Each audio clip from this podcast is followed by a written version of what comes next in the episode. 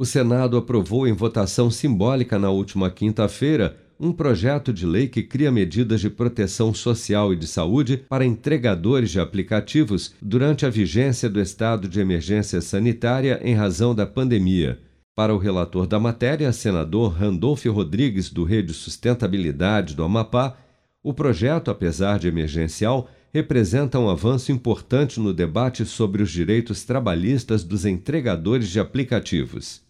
Esse projeto, senhor presidente, se insere nesse movimento. Trata-se de uma regulamentação temporária, minimamente necessária para a profissão que talvez mais caracterize, ao lado, naturalmente, das profissões da área da saúde, esta época, a dos entregadores vinculados às plataformas de compra pela internet. Ao contrário das profissões da saúde, que já possuem regulamentação legal, a de, a de entregador das plataformas não possui qualquer marco legal que regulamente sua atividade. O presente projeto, como dissemos,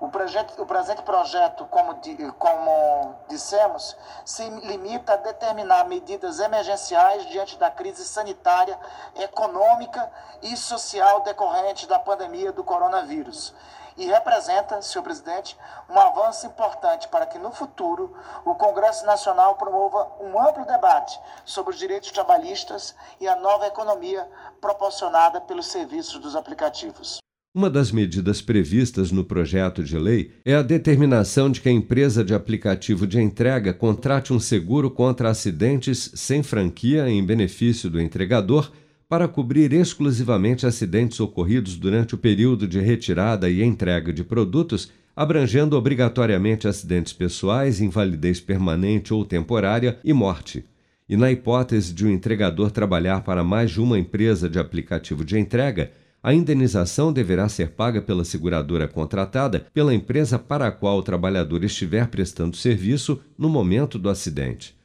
Ainda segundo o texto aprovado, a empresa de aplicativo de entrega deve pagar ao entregador afastado por Covid-19 uma ajuda financeira durante 15 dias em valor equivalente à média dos últimos três pagamentos mensais recebidos por ele, podendo a ajuda ser prorrogada por mais dois períodos consecutivos de 15 dias.